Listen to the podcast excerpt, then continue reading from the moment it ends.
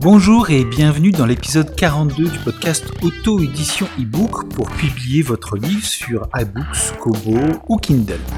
Cette semaine, je reçois Alice Quinn, que j'avais déjà reçue dans le premier épisode du podcast, à l'époque où le podcast n'était pas encore un podcast. Ensemble, nous parlons professionnalisation et multiplication des formats de lecture, et nous parlons aussi des affres de l'auteur lorsqu'il doit s'asseoir pour commencer à écrire. Vous retrouverez les notes de cet épisode sur autoéditeur.com slash épisode 42. Bonjour et bienvenue dans le podcast de l'auto-édition. Aujourd'hui, j'ai le plaisir de recevoir Alice Quinn. Bonjour Alice. Bonjour Cyril. Alors, Aloïs, que j'avais déjà reçu à une époque où le podcast n'était pas encore le podcast et on avait surtout parlé de la formation KBS, dont on ne va pas parler du tout cette fois-ci. Euh, Alice, qui est euh, une des auteurs que je connais qui a le mieux réussi en 2013 avec euh, Un palace en enfer et qui depuis s'est beaucoup professionnalisé, a avancé beaucoup un petit peu en marge de l'auto-édition et plus devenu aujourd'hui une auteure hybride.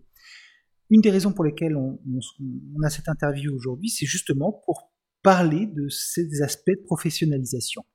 Est-ce que tu peux nous faire un petit historique de tout ce qui s'est passé entre 2013 et aujourd'hui? Alors, ça fait beaucoup, hein, mais... Ah oui, oui, oui, ça fait beaucoup, mais euh, je, vais raccourcir. Alors, comme je suis bavarde, je te laisse euh, me couper. Oui, je te, je te couperai, il n'y a pas de problème. Voilà, voilà. Donc, euh, donc déjà euh, avant 2013, il, fallait, il faut juste savoir que je, j'avais déjà fait de l'édition traditionnelle et que donc j'étais venue à l'édition euh, auto-édition, on va dire édition indépendante, c'est plus chic, euh, parce que euh, j'en avais marre des éditeurs et que j'avais besoin un peu de récupérer la maîtrise, on va dire, de ma vie d'auteur.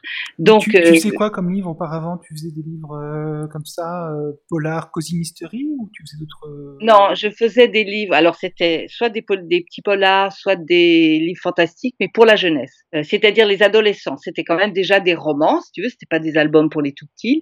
C'était des romans, mais on va dire jeunesse et young adulte. Voilà, entre 12 et entre non, ça dépend des romans. Ça peut être entre 9 et allez, 18, 20 ans. Puis après, j'avais commencé à faire un peu de la fantaisie. Et la fantaisie, eh ben, en même temps qu'on écrit pour les ados, ça va très loin parce que ça, les young adultes, comme on dit euh, dans la fantaisie, en fait, c'est des gens qui adorent la fantaisie jusqu'à 30, 35 ans, quoi. Voilà. Voire plus vieux. Hein. Oui, ben voire plus vieux. Mais, mais moi, je lis la littérature jeunesse. D'ailleurs, je, je trouve, j'ai toujours trouvé complètement ridicule ces ces compartiments, mais ce sont les éditeurs et le marché qui a besoin de compartimenter. Euh, bon, il y a, y a plein, si vous allez dans un rayon jeunesse, il y a, il y a plein de romans qu'on a envie. on va revenir, on va revenir à ton parcours. Oui, d'accord. Oui, tu as raison. Alors donc, euh, donc après en 2013 est arrivé le, le, le, le numérique et la possibilité de s'auto-éditer en numérique, et j'ai ressorti de mes tiroirs un roman que j'avais, euh, qui avait été refusé. Le roman était dans un tiroir et euh, je l'avais proposé à des éditeurs qui avaient considéré que la comédie et le policier n'allaient pas ensemble et qui n'en avaient pas voulu. Et ils partaient du principe que les lecteurs français n'aimaient pas ça n'aimait pas ce genre et que ça se mélangeait pas. Et c'est vrai qu'en France, il y a très très peu de comédies policières. Donc moi, j'avais envie de comédie policière parce que j'en lis beaucoup euh, venant d'étrangers, traduits, et, et j'avais envie d'écrire ça. Donc ça avait été refusé, je l'ai sorti en auto-édité, ça a été pris, ça a bien marché. Donc, je, par rapport à quand tu disais une des auteurs qui a le mieux réussi, je précise, c'était en 2013. Parce qu'après, dans les années qui ont suivi, bon, ben, j'ai pas suivi la même courbe euh, forcément, mais d'autres choses ont marché et j'ai eu tout un parcours étrange, euh, entrecoupé d'un accident. Donc, tout ça a fait que ça a fait des méandres. J'ai d'abord été euh, édité, on va dire, par Michel Lafon, donc euh, à qui, comme je me sentais très forte parce que j'avais bien marché, que le roman avait bien marché sur le Kindle, j'ai réussi avec qui j'ai réussi à négocier le, les droits numériques, je les ai gardés, la durée, euh, je l'ai gardée, quoique c'est pas sûr ça, euh, je le fais maintenant, mais il faudrait que je relise mon Le contrat de l'époque, je me suis peut-être fait avoir à l'époque sur ça euh, encore. Par contre, j'ai j'ai gardé les droits audiovisuels et j'ai gardé les droits en anglais. Et j'ai bien fait de garder tout ça puisque dans les mois qui ont suivi, ben, j'ai eu une. Tu t'es non, c'est même c'est même avant les, les mois qui ont suivi. Oui, toi-même toi-même tu t'es déjà professionnalisé dans Oui, le parce sens que où tu c'était t'es tellement dit voilà, ça a bien marché en français, il n'y a pas de raison que ça marche pas en anglais, puisque la littérature Cozy Mystery vient du monde anglo-saxon, et c'est toi-même qui, au début, a commencé à financer ta traduction. Ce qui veut dire aussi que tu as réinvesti l'argent que tu gagnais dans ta traduction pour euh, faire grandir ton roman. Oui, oui, c'est vrai. C'est vrai que j'ai toujours eu cette optique, c'est-à-dire qu'au bout, par exemple, d'un mois où il avait bien marché, je me suis repayé une designeuse qui m'a refait la couverture. Je voulais tout à fait, me, comme tu dis, me professionnaliser et être euh, que mon roman soit au même niveau que les romans qu'on trouve en librairie. À l'époque, il y en avait peu d'auto-édités qui se faisaient faire les couvertures, hein, vraiment très très peu. Euh, ensuite, je me suis dit, c'est pas que je me suis dit, puisqu'il a bien marché là, il pourra marcher en anglais, c'est que je me suis dit, il n'y a pas de raison de pas le faire. Essayons, on verra bien.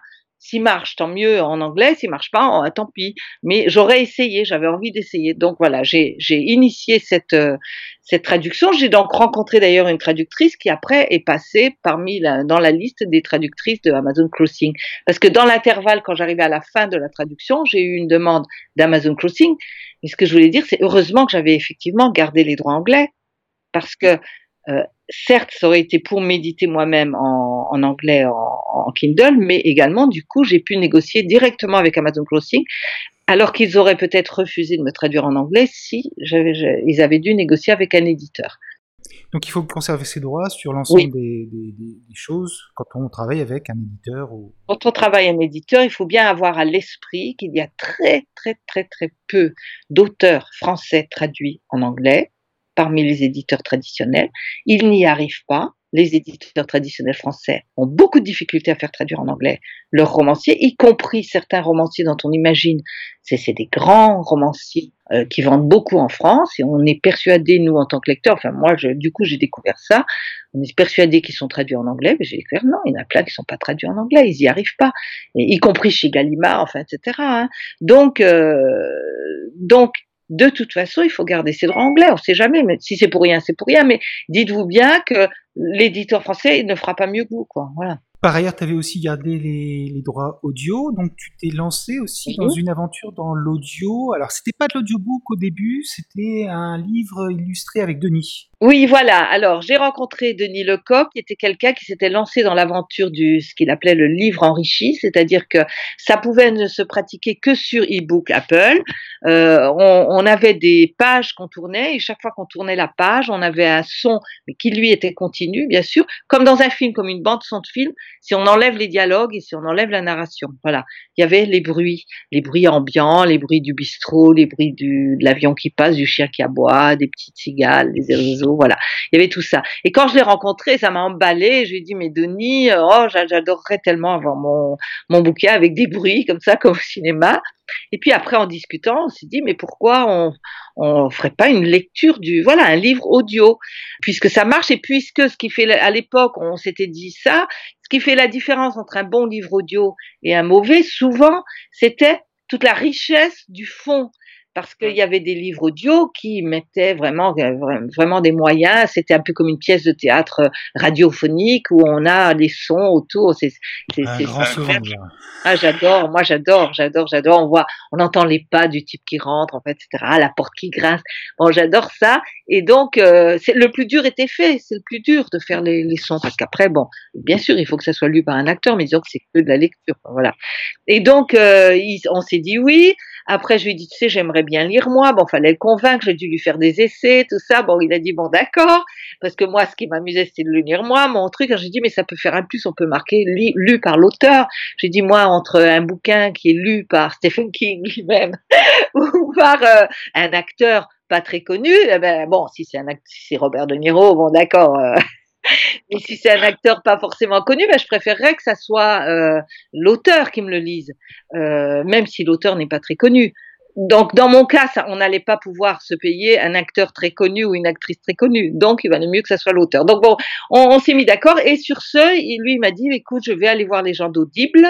Et je vais euh, euh, essayer de voir si on peut faire un partenariat, quelque chose, parce que lui, ça lui faisait investir beaucoup. C'était une toute petite boîte.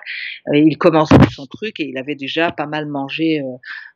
voilà tout, tout le début de sa société avec ses essais donc donc il est allé les voir on a eu la chance qu'ils qu'ils ont trouvé l'idée intéressante ils avaient ils se lançaient aussi avec ils étaient une filiale d'Amazon qui venait d'être achetée par Amazon ils avaient envie de faire des essais aussi et voilà, ils nous ont aidés, ils ont aidé, ils ont couvert les frais de Denis.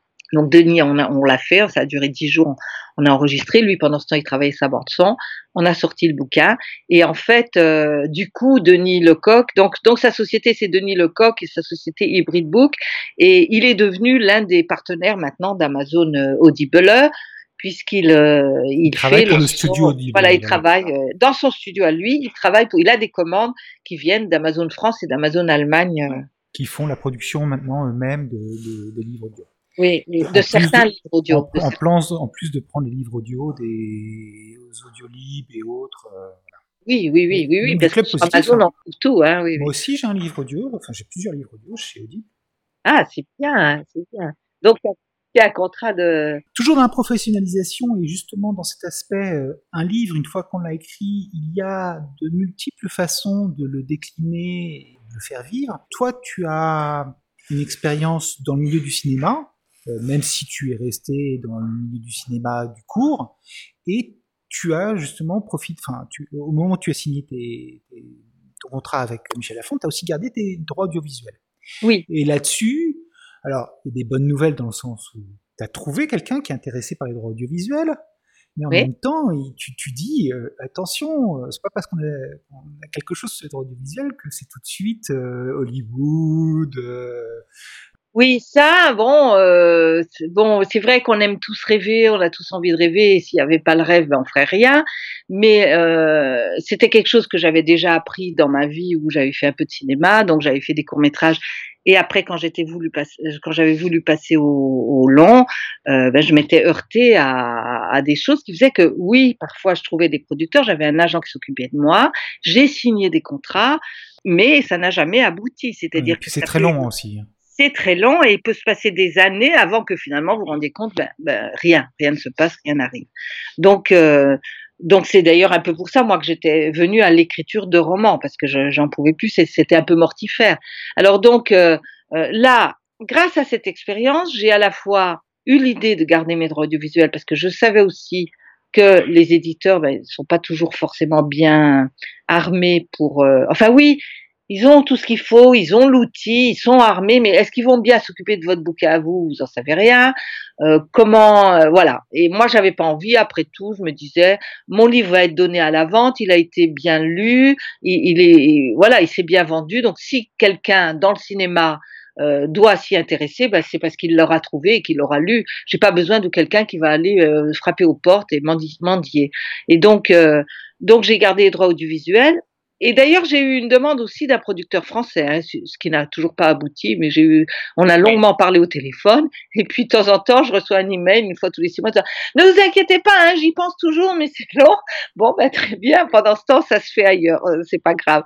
Et par contre, aux États-Unis, j'ai eu aussi le coup de fil euh, un jour de quelqu'un qui est une boîte euh, qui, qui se situait aux États-Unis, à Hollywood, effectivement, mais c'est une filiale d'une grosse boîte canadienne qui se lancent. Ils ont, ils ont plutôt des séries.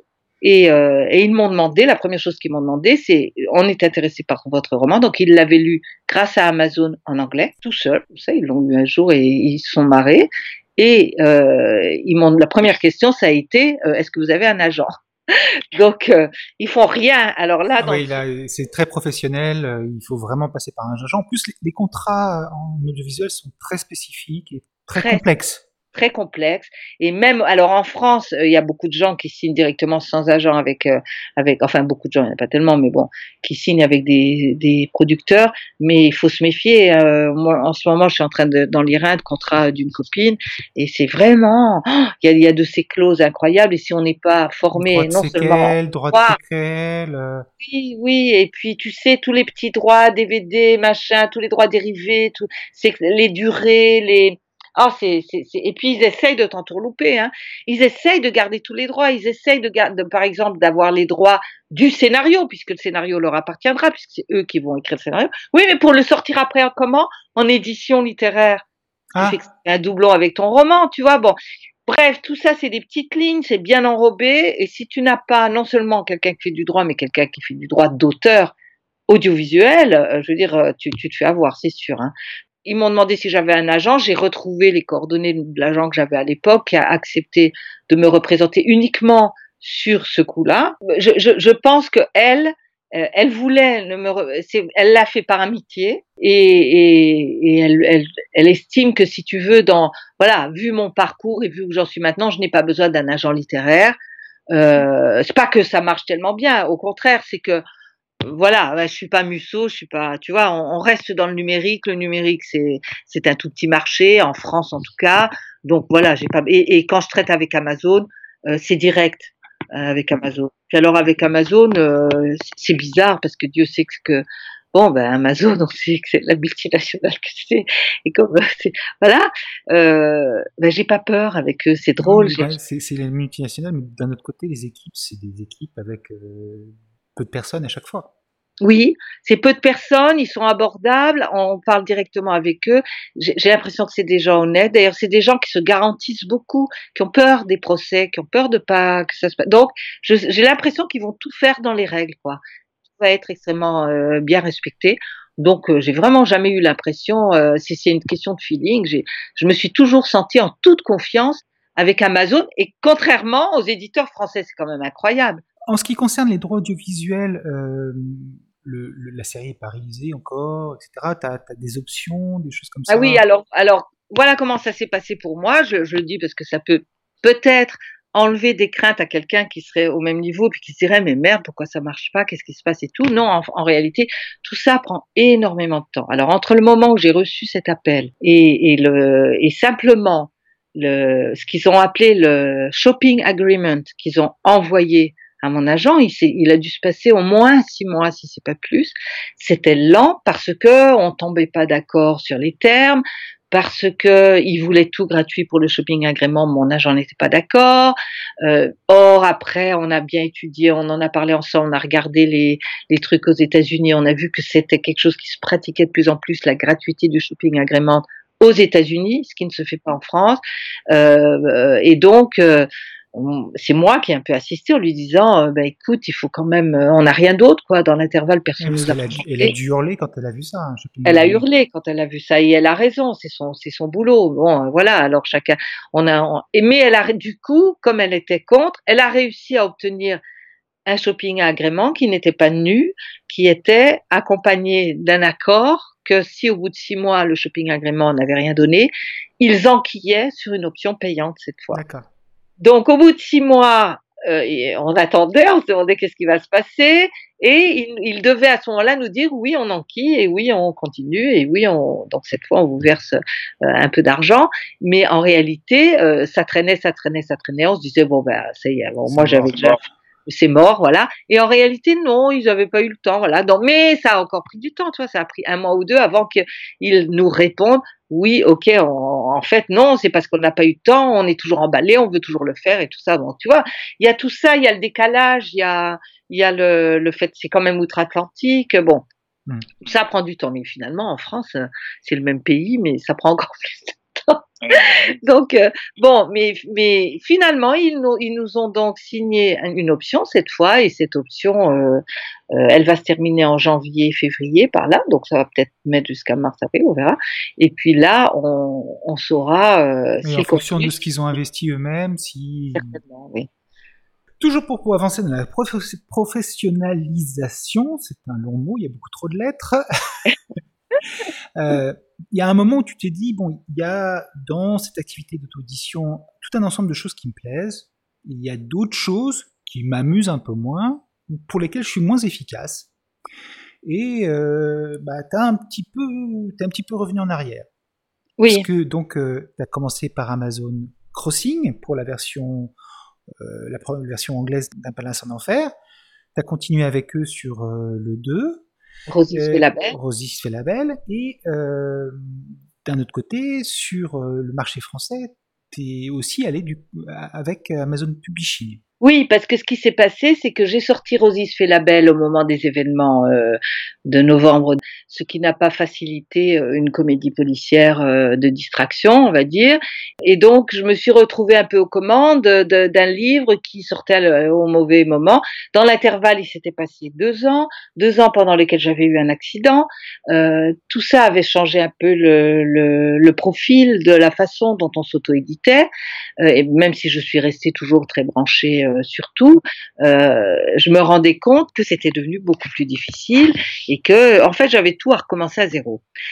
Et au même moment, j'ai eu, voilà, les choses se sont faites un peu conjointement. J'ai eu la chance d'avoir la demande d'Amazon Publishing de me prendre mon bouquin euh, en même temps en France. Donc euh, voilà, je me suis dit bon, essayons, pourquoi pas, on verra bien ce qui va se passer. Euh, de tout, j'étais un peu dans une impasse, donc euh, voilà, j'y suis allé franco et avec plaisir, quoi. Oui. Et donc là, tu publies le troisième roman de Rosie. Oui. oui. qui va ça sortir. L'ombre du zèbre. Voilà, l'ombre du zèbre qui va sortir début de 8 novembre. novembre. Le 8 novembre. Euh, donc c'est toujours avec euh, Amazon Publishing. Et là, en plus, tu réussis à avoir une sortie mondiale avec la version française, la version anglo-saxonne et une version audiobook en même temps. Oui, audiobook américaine. Américaine. Oui. Moi, je dis euh, chapeau. Là, hein. ça s'est fait. Alors, il y, a, y, a, des bonnes fées qui doivent travailler sur moi parce que même euh, dans les intervalles où j'ai pas l'air de faire grand chose, parce qu'en réalité, euh, tout, tout ça, c'est hum, appris de la. mais c'est aussi parce que tu n'as pas peur d'expérimenter les choses. Et de oui, moi, je fonce avec naturel et puis euh, je garde ma bonne humeur parce que de toute façon, au stade où j'en suis, j'ai rien à perdre. Donc, euh, donc j'ai, voilà, et j'ai envie, et c'est ça qui me plaît, c'est ça qui m'amuse. Et en plus de rencontrer des gens géniaux. Alors, j'ai un vrai plaisir d'être avec eux. Donc, ça, ça a dû se sentir, ça fait une synergie, si tu veux. Et donc, euh, eux, j'ai l'impression qu'ils sont contents aussi. ben, voilà. Et quand le 3 est arrivé, c'est eux qui se sont dit, ah ben, si c'est pas moi qui ai réussi à faire la sortie mondiale, c'est eux qui se sont dit, ah ben, le bouquin d'Alice on va le sortir en même temps en français. Et voilà. Donc j'ai cette chance d'avoir des gens. Tu sais, les gens rêvent toujours d'avoir un, super éditeur qui va travailler pour eux. Eh ben, j'ai cette chance avec Amazon. Voilà, j'ai cette chance. Ça ne veut pas dire non plus que tu as complètement abandonné l'auto-édition, ni que tu n'es pas un auteur hybride. Non, tu as, d'autres activités et d'autres euh, d'autres actualités aussi. Oui, parce et puis je, je suis tombée un peu addict à l'auto euh, à l'auto-édition et à l'auto-entreprise d'auteur j'ai envie de faire ça. Euh, donc, et je me sens un peu dépossédée parce que ils font tout. Ils font la couverture, ils font la. Bon, là, bien sûr, on parle beaucoup, mais quand même, c'est eux qui font tout. Ils sont aux manettes et moi, je suis plus aux manettes. Donc, j'ai ressorti un livre fantasy que j'adore. Et là aussi, je voulais pas le sortir simplement en auto-édition. Je voulais faire encore une autre expérience. Donc, j'ai j'ai essayé avec mon bestseller.com de l'éditer en feuilleton. Euh, ça passait deux fois par semaine et le roman comme ça se déroulait. Et donc, euh, voilà, j'avais pas beaucoup de temps de m'en occuper, mais je me suis dit, euh, voilà, c'est un moyen de le, de le faire lire. Et puis, de toute façon, j'étais contente qu'il soit lu. Euh, voilà, ça m'a permis de retravailler un roman que j'avais sorti il y a quelques années et de le retravailler complètement. Et puis, de le, voilà, et ça ça, m'a apporté beaucoup de, de ce côté-là. Et en même temps, euh, du coup, c'est allé aux oreilles d'un libraire en ligne et je vais faire une expérience maintenant avec un libraire en ligne qui va me le prendre parce que je peux pas beaucoup m'en occuper de ce petit bébé-là. Donc euh, voilà. Mais par ailleurs, j'ai non mais je, je, suis un peu un, un peu cinglée. Hein. Qu'est-ce que tu fais d'autre encore? Oui, voilà. J'ai un roman euh, qui est un roman que j'avais écrit, que j'aimais beaucoup, mais qui est très spécial, que j'ai toujours euh, un peu considéré, tu sais, comme si j'avais eu dans tous mes bébés que j'ai fait, c'est les romans, eh ben, un qui était un peu un roman, on va dire, anormal, euh, handicapé, je sais pas, qui a des difficultés. Et c'est ce roman-là parce que c'est un roman très noir, très glauque, très déprimant, euh, qui raconte euh, une descente dans la folie de, ma protagoniste principale. C'est une folle, elle est folle, elle a, elle est voilà, c'est une femme obèse, euh, folle et qui a un tel désir d'enfant qu'elle elle est prête à tout pour avoir un enfant.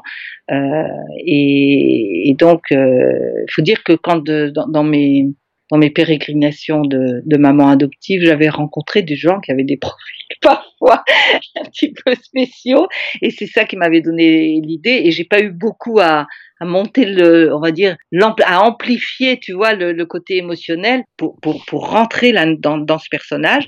Et donc, euh, mais je regrettais que, voilà. Alors, je profite d'ailleurs de ce podcast pour prévenir les gens que ce roman va sortir avec le label des Indés de Laurent Bétoni, en principe en janvier ou février, je ne sais pas encore exactement quand. Euh, ce roman s'appelle Fanny N. Et, euh, et je préviens mes lecteurs et mes lectrices qu'ils ne doivent pas le lire. J'adore ça, l'auteur qui dit ne lisez pas mon livre. Laurent va me tuer, mais euh, c'est un livre qui je sais que mes lecteurs et mes lisez, Ne lisez pas en pensant que vous allez trouver un Alice Queen, euh, Cozy Mystery qui mélange l'humour et d'autres aspects. Non. Qui sont toujours un petit peu plus sociétal et un peu plus noir quand même, mais quand même avec un, un peu d'humour. Oui, oui, oui, non. Là, il n'y a pas d'humour. Euh, ou alors il est très très très noir et difficile à déceler. Euh, il y a, euh, c'est un roman dur et je dirais que, en tout cas, les, personnes qui, quand ils lisent mes romans, ont envie de se sentir bien, ils les lisent pour le, ce qu'on appelle le feel good maintenant, qu'ils le lisent parce qu'ils ont envie d'avoir la pêche, parce que je sais que Rosie Madone, elle donne la pêche aux gens et que voilà, elle les aide à, à affronter le quotidien. Ben, en fait, là non, hein, c'est tout le contraire. On ferme le livre, on est déprimé. Donc euh, voilà. Donc je préviens les gens fragiles de pas le lire. Maintenant, s'il y a des gens, voilà, euh, par ailleurs, c'est un livre que j'aime beaucoup, euh, voilà. Oui, en tant qu'auteur, on a différents aspects. Je, suis fière de ce livre, d'avoir écrit ce livre quand même. On va continuer sur, on va continuer sur justement l'activité d'auteur euh, dans un instant, mais tu as encore aussi une autre actualité sur un autre roman que tu avais ressorti toi aussi en auto-édition et qui maintenant ressort en, papier et. Euh, ah oui, oui, oui. Le... tu vois, il faudrait que tu fasses une liste oui, il faudrait que je fasse une liste. C'est ben c'est bon, ben c'est j'ai eu bon, c'est c'est ce petit éditeur qui s'appelle je dis petit éditeur mais c'est pas si petit que ça, mais disons qu'il fait pas partie de ce de ce paysage éditorial parisien. D'ailleurs, sa boîte n'est pas à Paris, euh, mais il est distribué et diffusé par Hachette. Euh, et par exemple, mon bouquin, il est en ce moment dans les géants casinos, dans les trucs comme ça, donc je suis très contente. Mais euh, il a donc sorti il un. Il faudrait le titre et le nom de l'éditeur. Le garçon qui rêvait de voler en Cadillac. Cette fois, c'est une comédie. Et l'éditeur, c'est City Edition. Euh, et c'est une comédie qui raconte la relation entre un gamin de la DAS et un vieux euh, papy accordéoniste de l'époque qui, parle d'une comme les tontons flingueurs, on va dire.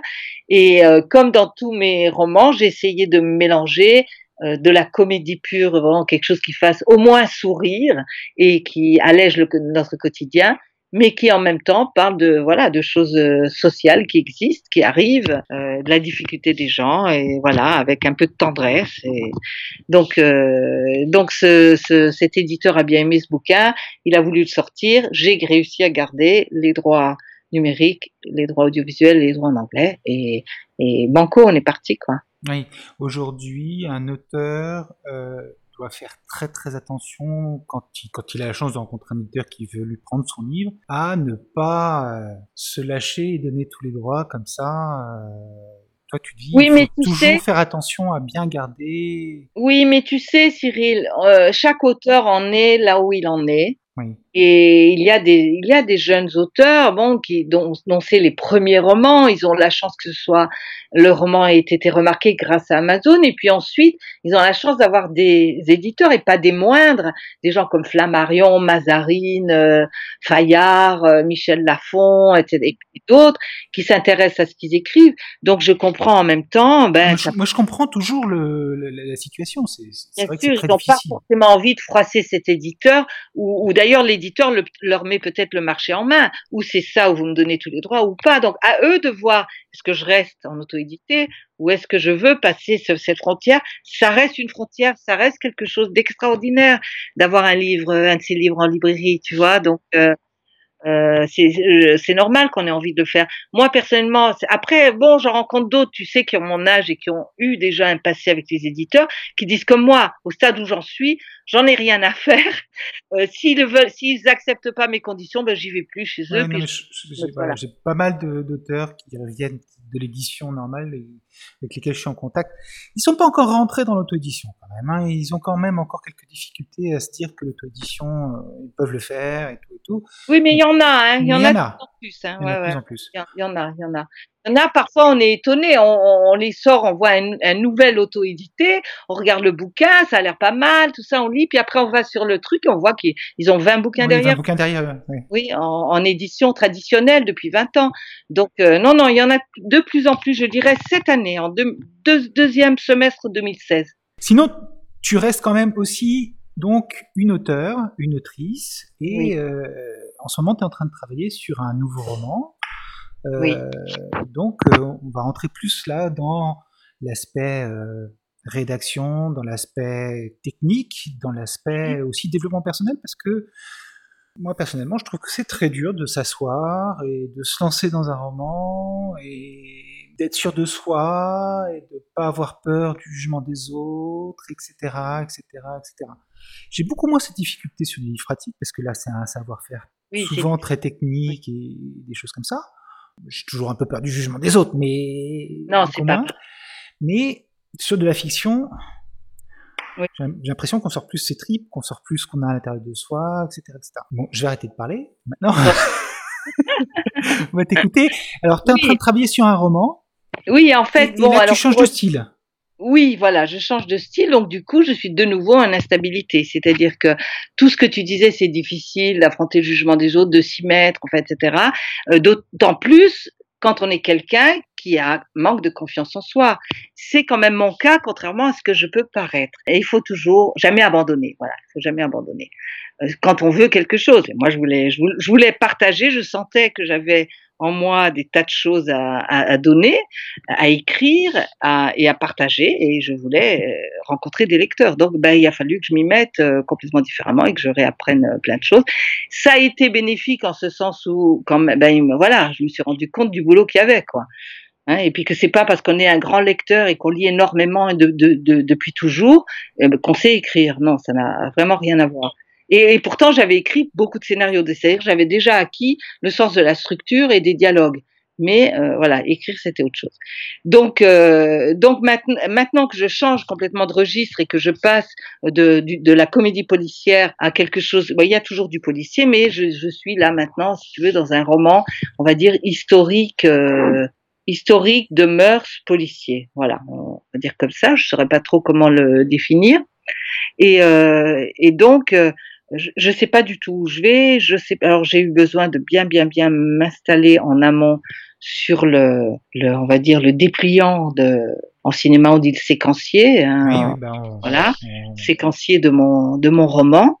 Euh, donc j'ai travaillé presque deux mois sur ça. Tu as fait toutes tes séquences, tu as prévu une centaine de séquences, c'est ça? Oui, oui, je suis arrivée à une centaine par hasard. Hein. Bon, voilà, à peu près une centaine de séquences que j'ai ensuite rangées dans mon Scrivener à gauche, donc j'ai rentré chapitre par chapitre, un chapitre après l'autre, et dans chaque numéro de chapitre, j'ai le titre gauche dans la colonne, et à droite dans mon, mon panneau d'écriture, j'ai 10 lignes ou 20 lignes de, du résumé de cette scène. Et ça se déroule comme ça, donc quand j'arrive à la fin de la scène 3, ben, j'attaque la scène 4, j'ouvre, ah ben, tu vois, j'ai même plus besoin d'y penser, qu'est-ce que je vais dire après, non, j'ouvre, ah oui, oui, oui c'est la scène qui raconte ça tout, parce que j'ai déjà travaillé en déroulant mes séquenciers, je les, je les ai déjà mis dans tous les sens, euh, tricotés d'une certaine manière, avec les temps forts à tel endroit, etc. J'ai fait de telle façon que, qu'en fait, euh, bon, il va y avoir certainement de la, encore de la, de la restructuration et les choses bougent encore, mais peu, très très peu par rapport à parce que la préparation est vachement. à ce que tu faisais avant. Voilà, et j'avais besoin de faire ça parce que c'était une c'est une commande, on va dire entre guillemets, qui est pas une commande du sujet. Euh, le, le sujet c'est moi qui l'ai qui l'ai initié, mais disons que j'ai une pas une commande, alors je sais pas comment dire, mais une euh, j'ai déjà un avaloir auteur avant l'écriture. C'est absolument génial, c'est la première fois que ça m'arrive. Oui.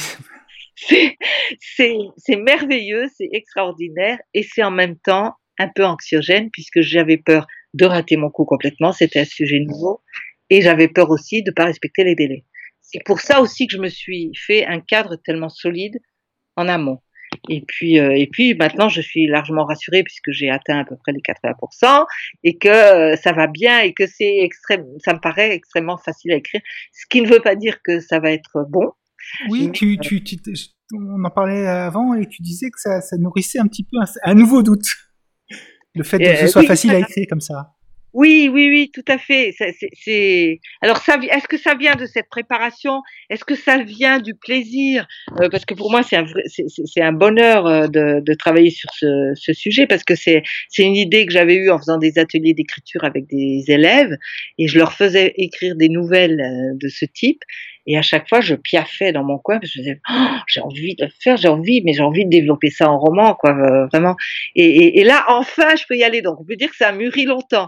Euh, mais du coup, cette facilité que j'ai à écrire provoque en moi effectivement un, doute qui est de l'ordre de, euh, c'est pas possible. Si c'est si facile, c'est que c'est merdique, quoi. Donc voilà. Alors j'ai fait lire les premiers les premiers euh, 25-30 pages à, deux proches pour avoir euh, un retour au moins, me dire mais est-ce que je me plante complètement? Est-ce que c'est ce que je me disais mais peut-être moi je me régale là, je suis en train de boire du petit lait en écrivant ça, peut-être ça va ennuyer tout le monde. Et en fait, bon, le début accroche, c'est le retour que j'ai eu, donc bon, c'est l'essentiel pour moi. C'est bon parce que c'est ce qu'il faut qu'on fasse, hein, tout, faut qu'on arrive à accrocher, à accrocher un, un lecteur euh, dans les premières pages parce que sinon, c'est pas la peine. Il ferme le bouquin au bout de 10 pages. Bon, ben, on a raté notre coup. Et alors, dans ce roman-là, est-ce que tu fais comme ce que tu fais dans Rosie, à savoir développer plusieurs fils narratifs avec euh, euh, un fil narratif plutôt.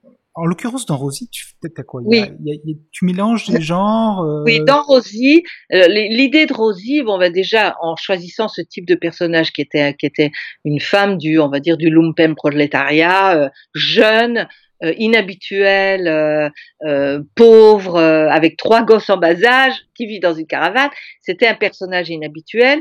Et bien sûr, pourquoi je l'ai choisi? Pour montrer que sur la côte d'Azur, il y a autre chose que des Ferrari qui passent sur la croisette. Euh, et donc que tous ces gens, il y a aussi des gens qui ont du mal à joindre les deux bouts, qui vivent que du, du RSA. Et j'en profitais, mais ce que j'avais toujours fait aussi dans mes romans pour la jeunesse, j'en profitais pour euh, euh, dérouler un fil effectivement qui soit, euh, on va dire, social, euh, avec où on voit des gens, leurs difficultés de vie, euh, à travers une histoire policière. Donc j'ai un premier fil toujours qui est le fil de la comédie. Pour moi, c'est un exercice merveilleux.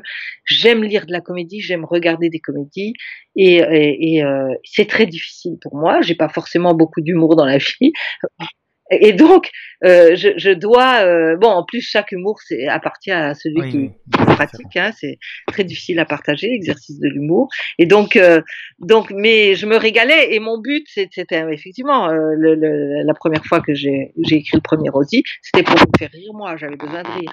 Et je ris en, je ris en l'écrivant bêtement, je ris bêtement mes propres blagues, tu sais, comme les gens qui font des blagues, personne rit, et eux, ils rient tout seuls. Bon, ben, c'est un peu moi. Et je me dis, si moi je ris, bon, ben, il y aura peut-être une ou deux personnes qui vont rire aussi. Bon, voilà. Maintenant, si les gens ne font que sourire légèrement, ça me convient aussi, c'est déjà pas mal, je suis déjà contente. Après, il y en a qui trouvent ça nul. Bon, ben, tant pis, hein. on peut pas plaire à tout le monde. Donc, je, je fais ça. Et dans mon, dans le roman actuel, euh, en fait, je, je n'ai pas ça parce que c'est pas une comédie. Donc, j'ai au départ, on, va dire que plutôt qu'une comédie principale, j'ai euh, un, un, tableau, un portrait de Cannes euh, au 19e siècle, à l'époque où ça commençait à devenir une ville, euh, on va dire européenne, qui recevait tous les, les, toutes les têtes couronnées, etc. De, voilà, où ça commençait à sortir de sa gangue de villages de pêcheurs euh, avec énormément d'anglais. Il y a 50% de la population était anglaise euh, en hiver. Mmh. En hiver. Et donc, euh, donc il y a ça, et en même temps que je fais un portrait des femmes de l'époque, puisque mes deux héroïnes principales sont, sont deux femmes. Donc, euh, je, il va y avoir forcément la façon de vivre des femmes, la condition des femmes à, à cette époque-là, dans un Cannes euh, un peu idéalisé, mais pas seulement, où on va voir aussi des choses, bon ben voilà, mais avec une vision forcément qui est avec ce décalage d'un siècle et demi, c'est forcément une vision qui va être légèrement idéalisé. Ce n'est pas un documentaire, hein, voilà. Mais euh, en même temps, j'aurai une histoire policière. Ça se situe, ça reste un cozy mystery historical, on va dire, voilà.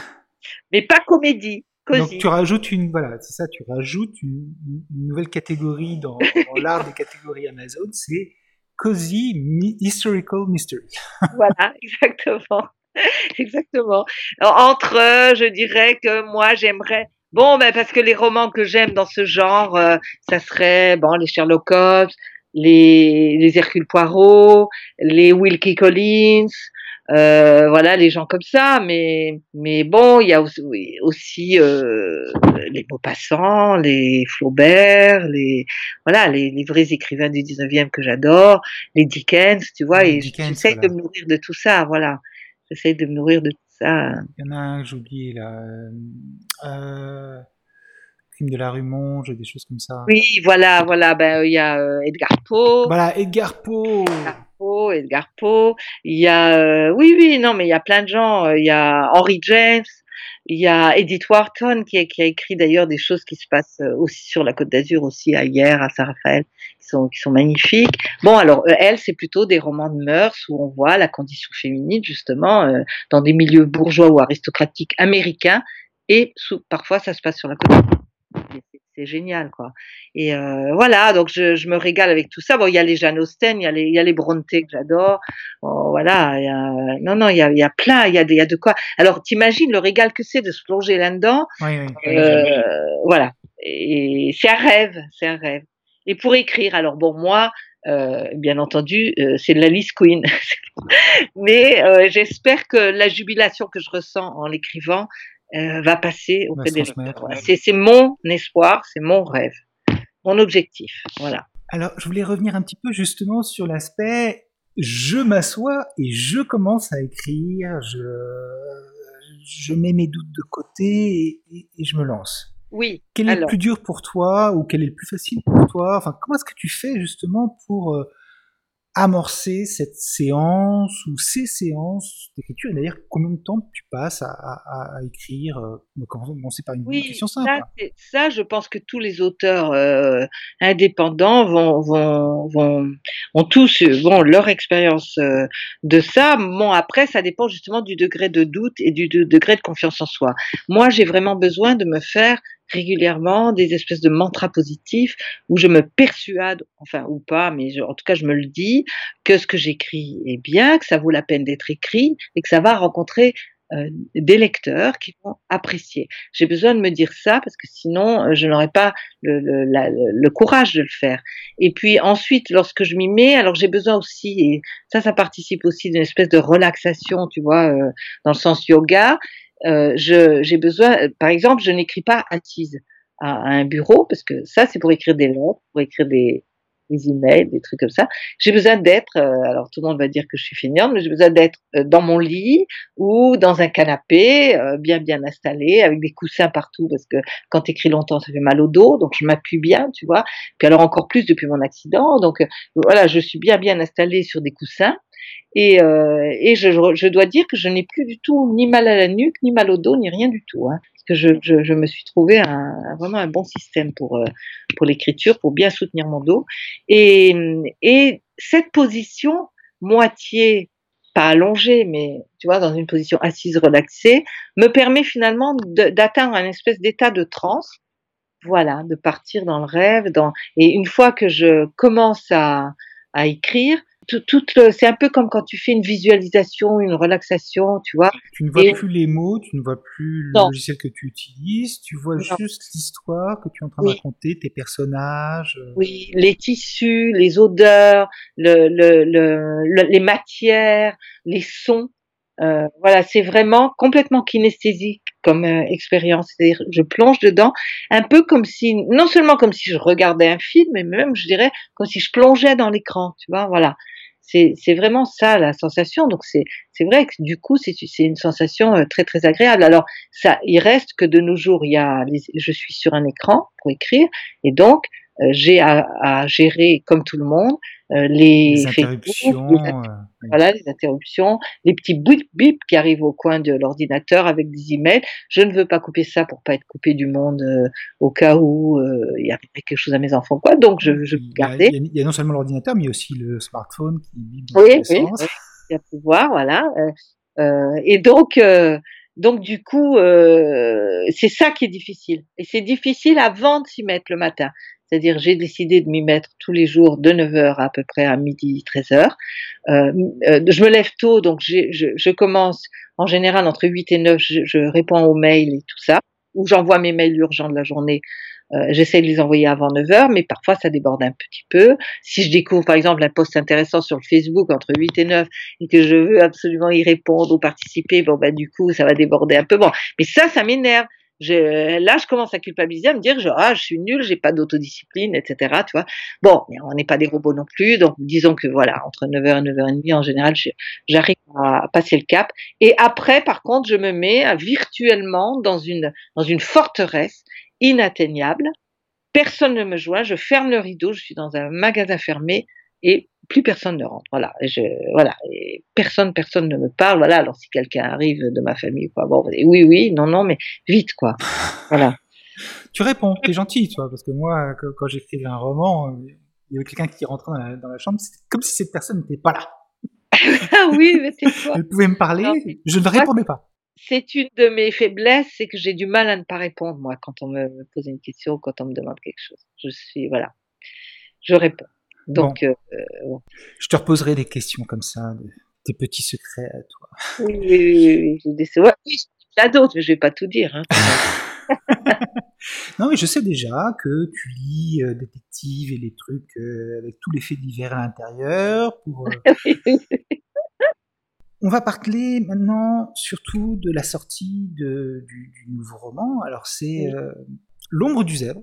Oui. La troisième aventure de oui. Rosie Maldon. Donc c'est pas oui. une série Rosie Maldon, hein, c'est vraiment des romans chacun qui est différent. Bon, c'est pas feuilletonnant chaque du roman n'est pas un épisode, bien entendu, puisque chaque roman est terminé et c'est comme une saison qui se termine mais complètement. Euh, et, et, voilà. Et on, c'est pas non plus comme une série où la saison euh, euh, n'est pas terminée, la première saison, puis on attend la deuxième, on attend la troisième pour avoir la fin. Non, c'est pas ça non plus. Non, c'est pas ça.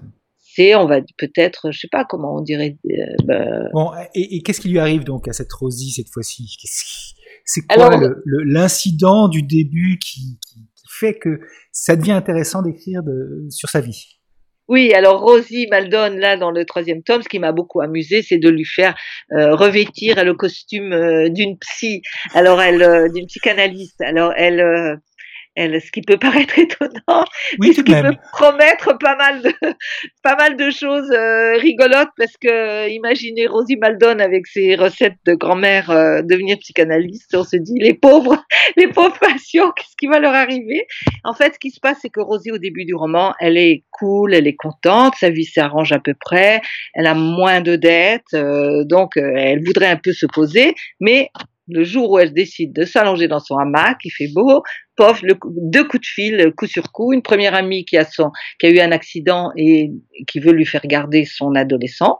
Donc, bien entendu, Rosine ne refuse jamais ce genre de choses, elle aide toujours tout le monde. Donc, elle accueille dans son, dans son, dans sa caravane ce, cet adolescent. Et deuxième coup de fil, l'autre bonne copine qui veut absolument partir en vacances, elle n'est pas partie en vacances depuis une éternité, et elle est femme de ménage. Et donc, elle va la remplacer comme femme de ménage. Femme de ménage de qui D'une psychanalyste. Voilà.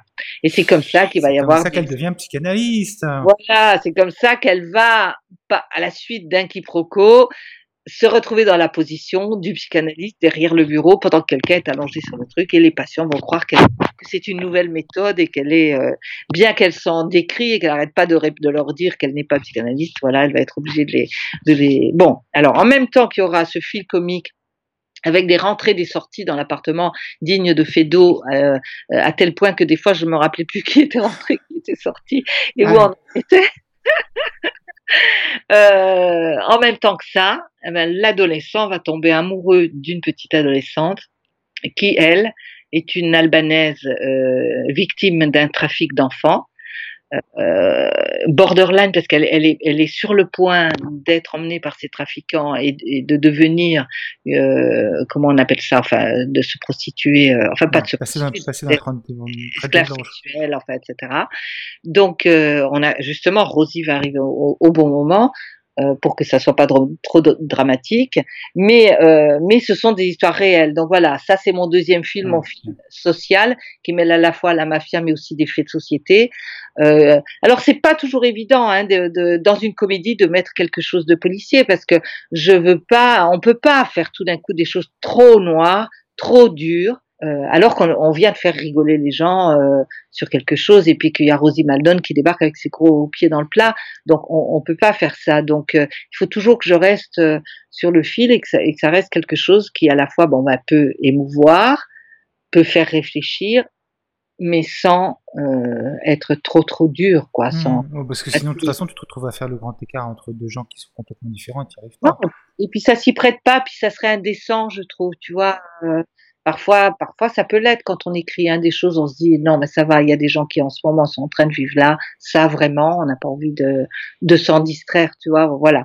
Donc euh, donc voilà l'histoire. On va avoir cette euh, jeune, le, en tout cas le, jeune adolescent tombant amoureux va devoir sauver cette jeune fille et bien sûr euh, voilà. Et à la fin, ça finit dans une apothéose de de tempêtes comme nous avons eu l'an dernier à Cannes, au mois d'octobre, il y a un an exactement, où il y a eu un ouragan qui s'est déchaîné où il y a eu vraiment des scènes apocalyptiques euh, dans Cannes, avec des torrents de deux mètres de haut qui dévalaient les, les rues, les, les voitures, les, les, gens emportés, des morts, etc. Et donc, j'ai fini sur ça. Donc, euh, voilà. Et la pauvre caravane de, toute cabossée. De, j'ai spoilé un peu la fin, mais bon, j'ai j'ai pas dit la, comment se déroule l'histoire des psychanalystes et j'ai pas dit comment se déroule vraiment l'histoire de la jeune fille non plus. Mais je, voilà, je, tu te spoil toi-même. Je, je spoil seulement la tempête. Non, mais c'est aussi un événement marquant. C'est un événement qui, toi, t'as enfin, oui, oui. vidé ta cave. Ah bah oui, moi j'ai eu de la chance. Oui, t'as eu de la chance encore.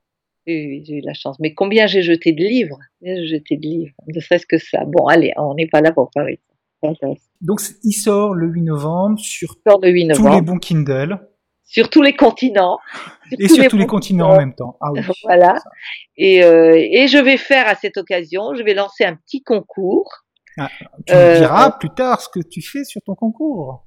Non, non, non, non, je peux déjà un petit peu juste dire que ça, je poserai une question dans les jours qui viennent euh, pour demander si les gens seraient prêts à faire, parce que c'est un concours qui demande une participation active. D'accord. Voilà. Bon. C'est tout ce que je dirais pour l'instant. je ne sais pas quand le podcast sortira, peut-être que le concours sera déjà fini. non, mais c'est voilà, l'idée c'est de continuer à faire un petit peu du marketing d'auteur parce que tu fais quand même encore ton marketing d'auteur, même si tu es avec euh, certains éditeurs, etc. Mais aussi de faire des choses qui t'amusent. Oui, voilà, la différence maintenant, c'est que si je décide de faire du marketing, c'est pour m'amuser, c'est parce que j'ai envie. J'ai envie de pas me sentir absente de la sortie de mon livre. J'ai envie d'être partie prenante de cette sortie et pas laisser tout à, à faire à l'éditeur. Mais j'ai aussi envie que ce marketing soit pas quelque chose de barbare ou qui m'ennuie, et, ni qui me juste me prend mon temps euh, pour rien. J'ai envie que ça m'amuse. Et tel que j'ai imaginé ce petit concours, ça va beaucoup m'amuser. Si ça m'a, enfin, je veux dire, si les gens réagissent. Donc, euh, si j'en réagisse pas, c'est pas grave. Euh, j'aurais pas, voilà. J'ai essayé de faire en sorte que ça me prenne pas trop de temps, mais que ça m'amuse et que de garder la joie, de garder euh, le, voilà le, bonheur de faire. Bah écoute, tu reviens quand tu veux. on se retrouve avec plaisir dans le podcast et d'ici là, bah écoute. Merci beaucoup à toi. Bah, merci beaucoup à toi. Redemandé. Bon, j'ai pas l'impression. Bon, ma, ma, ma, trajectoire a changé. Euh, j'ai pas l'impression forcément que je dis autant de choses qui pouvaient intéresser au début euh, les gens. Oui, je pense que ça intéresse un peu moins les néophytes. néophytes. Néanmoins, il y a quand même euh, tout un ensemble de possibilités aujourd'hui avec l'édition hybride, auteur, auteur entrepreneur, etc., etc. Et tu fais partie de ceux qui touchent un petit. Tu es une grande expérimentatrice et tu es un peu touche à tout, donc. Euh, oui, oui, oui. Oui, si ça peut apporter quelque chose, c'est en tout cas peut-être libérer la, le potentiel que chacun peut avoir de se dire je peux faire autre chose et je peux essayer ça je peux, et de pas avoir peur. Voilà, d'essayer d'essayer, en se disant que effectivement, moi pour mon cas, c'est parce que j'ai rien à perdre, mais je pense que on, en est tous un peu là. Hein. On n'a pas grand chose à perdre, c'est pas très grave quand on voit ce qui se passe dans le monde en ce moment. Il y a des choses quand même beaucoup plus graves que d'expérimenter une nouvelle façon de s'éditer, tu vois. Euh, voilà. Donc euh, voilà, si je peux apporter au moins libérer quelques personnes qui hésitaient à se dire est-ce que j'essaye ça ou est-ce que j'essaye ça Allez-y sans complexe, essayez. Puis rien n'est jamais euh, définitif. Ce que vous risquez de pire, c'est que ça marche. Oui, voilà. Ce qu'on risque de pire, c'est ça marche. Et puis aussi, on peut toujours changer, rien n'est définitif. Oui, rien n'est définitif. Oui, si on regrette, on s'arrête, on coupe, on arrête les contrats, on dit je fais autre chose, j'essaye autre chose, voilà. on n'est plus du tout dans un système où on est engagé pendant des années et des siècles avec le même éditeur. Six ans après sa mort. Ouais, ouais, voilà. Alors maintenant, on réduit les temps de. il faut réduire les temps de contrat. Bon, puis si on a besoin de conseils professionnels, on peut toujours t'envoyer un petit email. Oui, non, oui, non, mais c'est vrai, je les donne volontiers. J'ai beaucoup de gens qui me contactent par message privé sur Facebook et, euh, et, et, je réponds toujours, toujours, toujours, et toujours de, en essayant d'être le plus précise possible par rapport au cas de ce que la personne demande. Donc euh, voilà. Merci encore une fois. Merci à toi, Cyril. À bientôt. Salut. Salut.